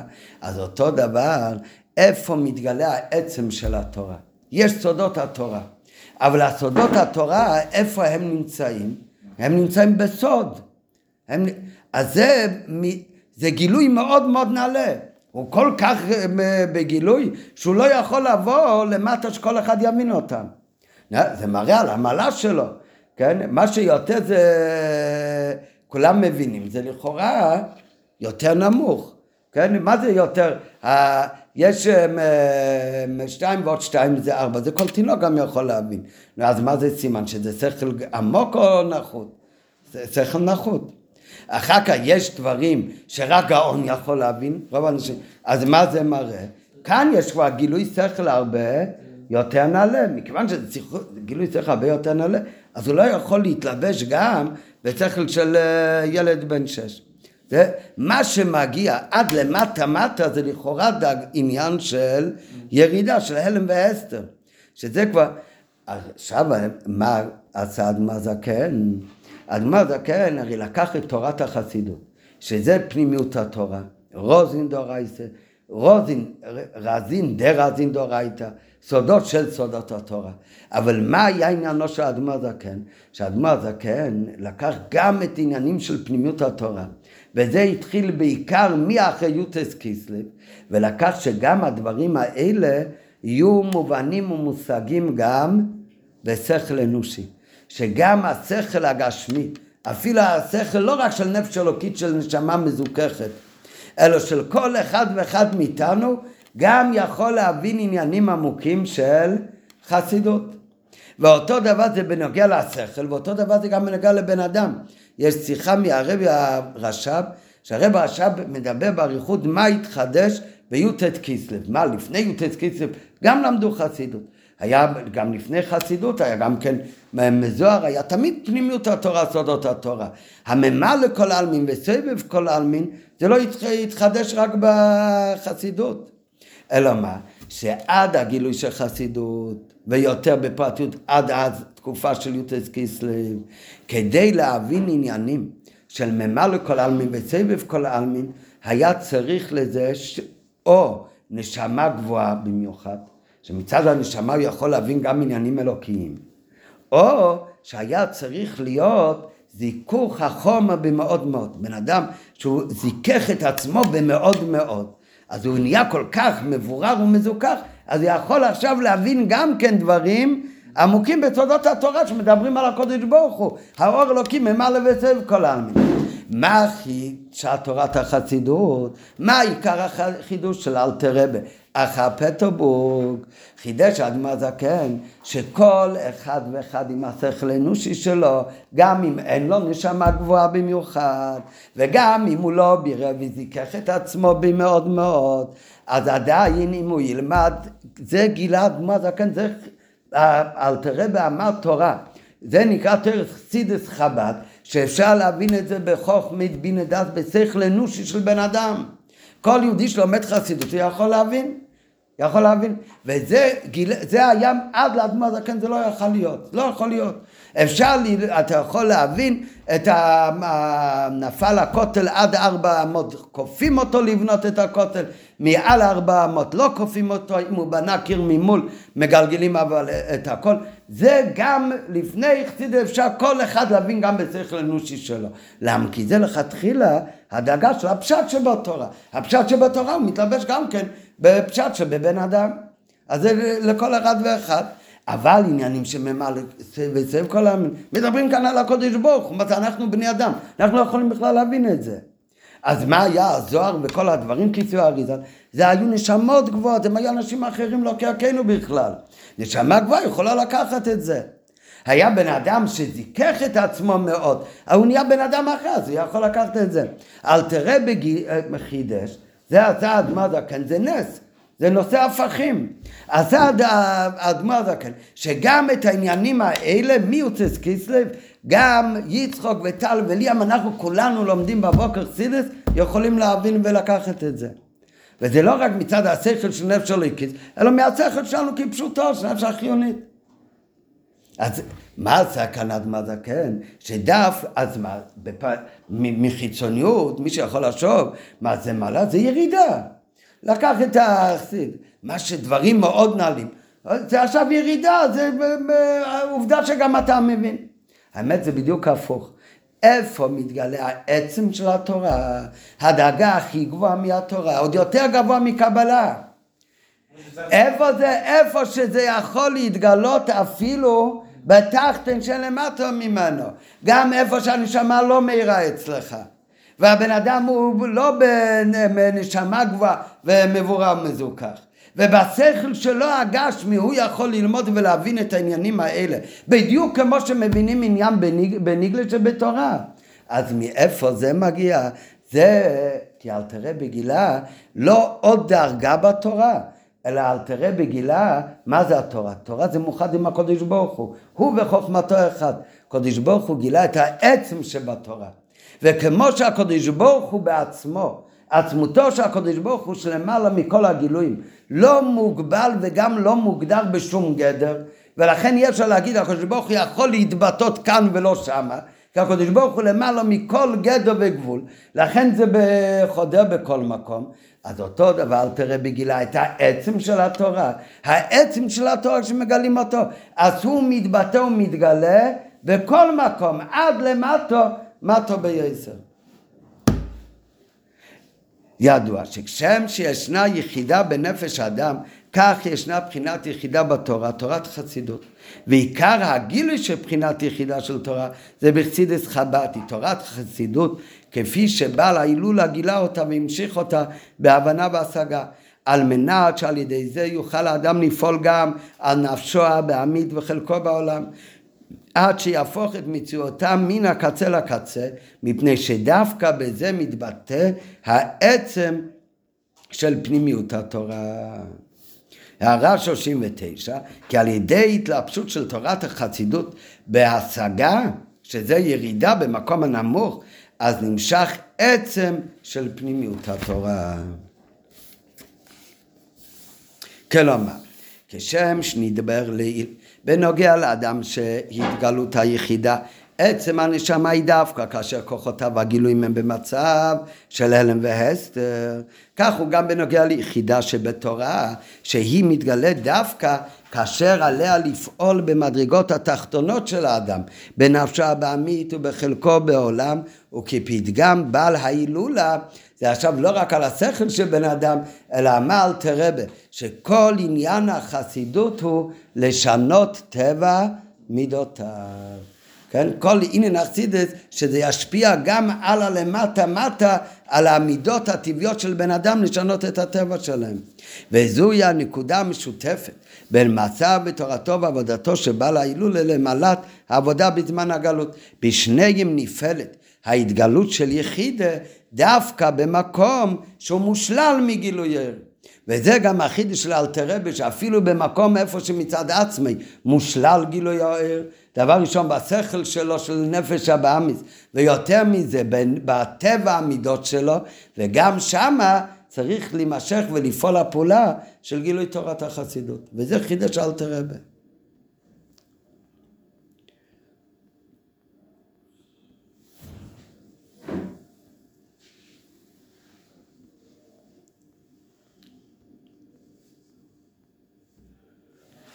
בהמשך השיחה הרב מביא עוד עניין, הרי יש כל דבר בתורה, יש לו את, ה, את הגדר שלו, כמו אמרנו מקודם, יש פשט, רמז, דרוש וסוד. אז פשט זה בעולם שלו, דרוש זה בעולם שלו, וסוד זה בעולם שלו. כשהאדמה הזקן, הוא גילה חסידות באופן שזה יכול גם להתגלות לכל אחד, אז בעצם נעשה כאן חיבור בין הסוד לבין הפשט, נעשה חיבור בין פנימיות התורה לניגלדי תורה. כתוב תמיד כדי שיהיה חיבור בין שתי דברים צריך על ידי מה שנעלה יותר משתיהם ודווקא זה יכול לחבר ביניהם. אז גם כאן כדי שיכול להיות חיבור בין פנימית התרא לניגלדי תרא זה דווקא על ידי גילוי של עצם התרא. זה הוא יביא אחר כך. אבל זה לא מה שהוא אומר כאן. כאן עכשיו הוא אומר לא מצד החיבור בין, בין הניסו לבין הניגלה. כאן מדבר עצם הדבר שהפנים מסתרא הוא יורד עד לדרגות הכי נמוכות זה עצמו בשביל הירידה הזאת זה מגלה את העצם שבתורה אז זה לא אותו עניין מה שאומר אחר כך אחר כך הוא אומר יש חיבור בין ניגלה וחסידס לבין פנימות התורה לניסו דה תורה לניגלה שבתורה.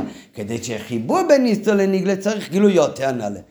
כאן הוא לא מדבר מצד החיבור של שתי דברים, כאן מדבר מצד עצם הדבר שהניסו דה תרא. הוא פועל עד למטה מטה, שזה התחיל בעיקר ואל תראה במיוטס קיסלב, שזה יכול להתלבש אפילו בשכל אנושי של בן אדם, מוקם שאין גילוי אויר. ועד שזה יפעל גם כן לשנות טבע מידי סוף, זאת אומרת במקום שיש משהו לא טוב, שצריך לשנות אותו. עצם הדבר שלשם יורד ארץ אכסידית, זה כבר קשור לגילוי העצם. טוב, זה בדרך אגב, זה בהערה 45. ידוע שדאגתו ועבודתו של בעל ההילולה מרומזת בשמו. השם של אלתרבה זה שנר זלמן.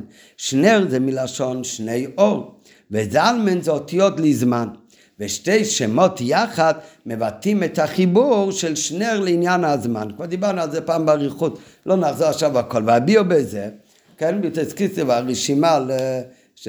אבל הביאו בזה, שני אור, הפירוש, כמו שאמר הבעל שם טוב, אודות רבינו הזקן, שהרי הבעל שם טוב בירך את ההורים של אלתרבה ואמר שיוולד להם נשמה ומסיפור ארוך ואחר כך השם שניר זלמן אומר בעל שם טוב שעל תרבה שיאיר את העולם בשתי אורות. וזה הכוונה שני אור. מה הם שתי אורות? אור של תורת הניגלה ואור של תורת הנסתר. הוא יאיר את העולם באר של תרס הניגלה. זה בשוכנו חדמה זקן זה בכלל המיוחד מתבטא בשוכנו חדמה והאור של תורת החסידות זה בתניא וחסידות בכלל מכבד החידוש של שני אור במילה אחת לא קראו לו שני אור, אלא שני אור זה מילה אחת, כן? כמו שאמרנו פעם האחרונה, הרי שני אור זה היה שתי סבות, לא לאלתרב, אלא השם מקורית של שני אור. במשל הכתוב, סבא אחד קראו לו מאיר, אחד קראו לו אורי, וזה מרמז על פנים מצוותר ועל ניגלדי תורה. אבל, ולא ידעו איך לקרוא לנכד, כי היה לו שתי סבות, אז הוא קרא להם ש... לנכד שני אור. על שם סבא אורי ומאיר. אז זה המקור של אה, שם שניאור. אז שם למדנו שאותו, אצל אלתרבה, הוא נקרא שניאור, זה לא סתם שיש כאן שתי אורות, המילה שניאור הוא באמת במקור על שתי אורות, על מאיר ועל אורי, על פנים מצטר ועל ניגלה שבתורה. על ניסו ונגלה, אבל זה שזה בשם אחד שני אור, סימן שהם מתחברים. וכאן מגיע הביור הנוסף שאמרנו מקודם, שהגילוי של העצם בתרא אצל אלתרבה זה מצד כדי שחיבור בין ניסטר לניגלה, אז זה נעשה על ידי מה שלמעלה משניהם זה גילוי העצם. מקודם הוא אמר עצם הדבר שניסטר דתרא יורד עד מטה מטה זה כבר קשור לעצם. כאן מדבר מצד החיבור. והביאו בזה שני או פירושו כמו שאמר תראה בשתי אורות אורת תרא של ניגלה וניסטר והחידוש של שני אורו שבמילה אחת אצל תרבה היה חיבור של ניגלה וניסטר בשלמות עד שנעשו לאחדים ממש. והכוח על זה מגיע ממה שהמשיך וגילה את עצם מהות התורה. יחידה בתורה שלמעלה מכל הגדרים של הלם וגילוי ולכן יש בכוחה לחבר את שתי האורות של ניגלה וניסטר שבתורה. אז זה השם שניאו והשם השני של אלתרבה זה זלמן. אז כאן גילוי העצם הוא מצד החיבור כמו שאמרנו בין הניגלה וניסטר, בין הניסטר לניגלה. השם השני של אלתרבה זה זלמן, שזלמן זה אותיות לזמן. כתוב ואלתרבה מביא בשייכת ומונה שמהו הגדר של העולם. גדר של uh, הגבלה זה זמן ומקום. כל דבר, מה הופך אותו למוגבל? הזמן והמקום. כל דבר הוא מוגבל, ויש קשר בין זמן ומקום. לא מוסבר כאן, אבל אז הזמן, לזמן זה מבטא את גשמיס והגבלה של העולם. כשאומרים שניאו זלמן, הכוונה שאלתרבה המשיך את הגילוי של פנימיות התורה, לא רק חיבר את זה עם ניגלה שבתורה, אלא המשיך את זה גם לגשמי של האילם, לגבול של האילם, לזמן. ועם זאת המשיך את כל זאת, ואת זאת המשיך לזמן, שהוא שייך לעולם, גם מלושן הלם, דהיינו שגם בעולם התחתון יאיר שני אור, החיבור של שתי האורות. ואז דווקא, כאן זה כבר נקודה על ידי הירידה עד למטו מטו, לעניין של זמן שהוא גדר של אילום, אז בא הגילוי של בחינת יחידת שבתורה כמבואה לעיל שגילוי בחינת יחידה הוא דווקא במדרגה הכי תחתונה במקום שאינו כלי לגילויים. אז יש כאן את שתי העניינים, גילוי של העצם שמתבטא בחיבור בין uh, הניסטו והניגלה והגילוי, מה שהוא דיבר מקודם כל הזמן, הגילוי של העצם דווקא כשזה מגיע עד למטה מטה לתחתן איפה שאין בכלל שום מקום לגילוי.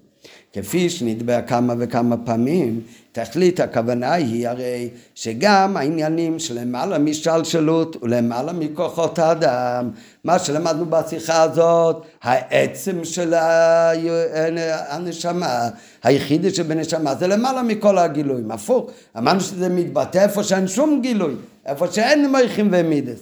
אותו דבר, התרא העצם שבתרא מתגלה עד למטומטו לשנות מדי סוף. אבל נתבע כמה פעמים שגם הדברים שלמעלה משלשלות, התכלית שהם יבואו גם לידי גילוי ובפנימיות גם בכוחות האדם. ולא רק באופן של הלם כבזמן הגלות. כמו שאמרנו מקודם, הדוגמה, התכלית זה לא רק שהרצון יתגלה בעקב שברגל, אלא תכלית השלמות שהרצון יתגלה גם בראש וגם בלב. אז אותו דבר, מה שאומרים, שיש מעלה שבעבודה של זמן הגלות מתגלה כוח המסירות נפש, אבל כוח המסירות נפש יכול להיות באופן שזה מתבטא בעבודת השם באופן של קבלת עול, אבל זה לא משנה את הרגש ואת המוח שלי, אדרבה, הרי בכוחות הגילויים אין לזה שייכות.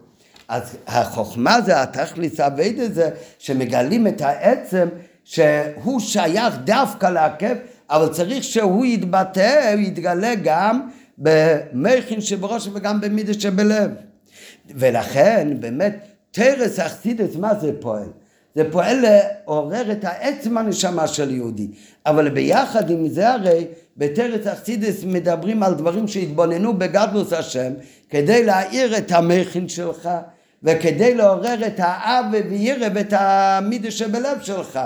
זאת אומרת שהאכסידית זה מגלה את העצם שבתורה, ולכן זה קשור לעצם של יהודי באמת. אבל ביחד עם זה, אכסידס לא מסביר רק עמלה שעבודת השם בקבלת עול גם בזמן החושך, אלא זה צריך, העצם הנשמה שיהודי על ידי תרץ אכסידס הוא מתגלה, הוא מתבטא גם בעבודה של מכין ומידה שלו. ואף שיש מעלה בעבודה של זמן הגלות, שאז מתעוררת ומתגלה בחינס יחידה שבנפש כנעל, אבל תכלית הגלות היא הרי הגאולה שבאה לאחריה ועל ידה. היינו שהגילוי של בחיניס יחידה בזמן הגלות יאיר גם בכוחות הפנימיים של האדם, שזה עניין של גאולה, שאף הם יהיו חדורים בעצם הנפש. ויש לומר בדרך אפשר, שזה החידוש של בעל ההילולה בתרץ חסידס חב"ד. שמצד אחד זה עצם פנימית הטרם, שהוא למעלה משלשות, הוא למעלה מטעם ודת, ולכאורה אין אדם יכול לקבלה כי אם בקבולה ואמונה. אף היא תומשך בניגלה ואיך היא מתגלית? בהשגה בחב"ד שבנפש האדם ועל ידי זה היא פועלת גם על המידות שיתעורר ברגש של אבא ויראה וזה מרומז בכך שההסתלקות של אלתרבה הייתה במצוי שבס קדש אור ליום ראשון דפרשס ואירו. אבל ואירו לא נזכר בגלוי. למה? כי עכשיו אנחנו עדיין בזמן של גלות שזה עניין של שמויס ועיקר עניין זה לגלות את העצם הוא מתגלה דווקא עד למטה מטו אבל ביחד עם זה זה היה כבר אור ליום א' זה היה כבר אור ליום א' של פרשת צבואירו, לרמז שהעצם הנפש שמתגלק דווקא בתחתן איפה שאין מקום לגילויים, הוא פועל גם על הבואירו אל הוויה. זה פועל גם שהגילויים, הווידה בעמכם ומידס גם יהיו חדורים בביטול של עצם הנשמה. ואשר אז כבר התחיל הדיבור בנוגע לגילוי אני הוויה, מבחינת עצמוס אין סוף, אשר עד אז לא בא לידי גילוי, שעד פרס ואירו לא ניכרתי להם במידת אמיתית שלי, וטבס ואירו עצמו ירים לשון ראייה וגילוי, היינו שהבחינה והמדרגה שלמעלה משתלשלות, שזה מרומז בעניין של שמייס, זה יורד וירדה לידי ראייה וגילוי באופן פנימי. טוב, נו, אז עכשיו נשאר זמן, הרי עכשיו זה ערב חוב ד', אה? בסדר, אז אמרנו גם שההיסטוריה קשור לחוב ג' של פרשת שמית. בכל אופן נעשה, ניכנס עכשיו כולם לגמור את הסימנים של שוכנוך אדמה הזקן, שבעזרת השם המבחן יהיה מחר, אמרתי לברד שיתחיל למחר את המבחן, כדי שזה יהיה בכ"ד טבת עצמו. כן? גם שיהיה עוד יום ללמוד, אבל גם ש... כדי שיבחנו על שולחנו אלטער רבי בכ"ד טבת. אה? כן, עכשיו המבחן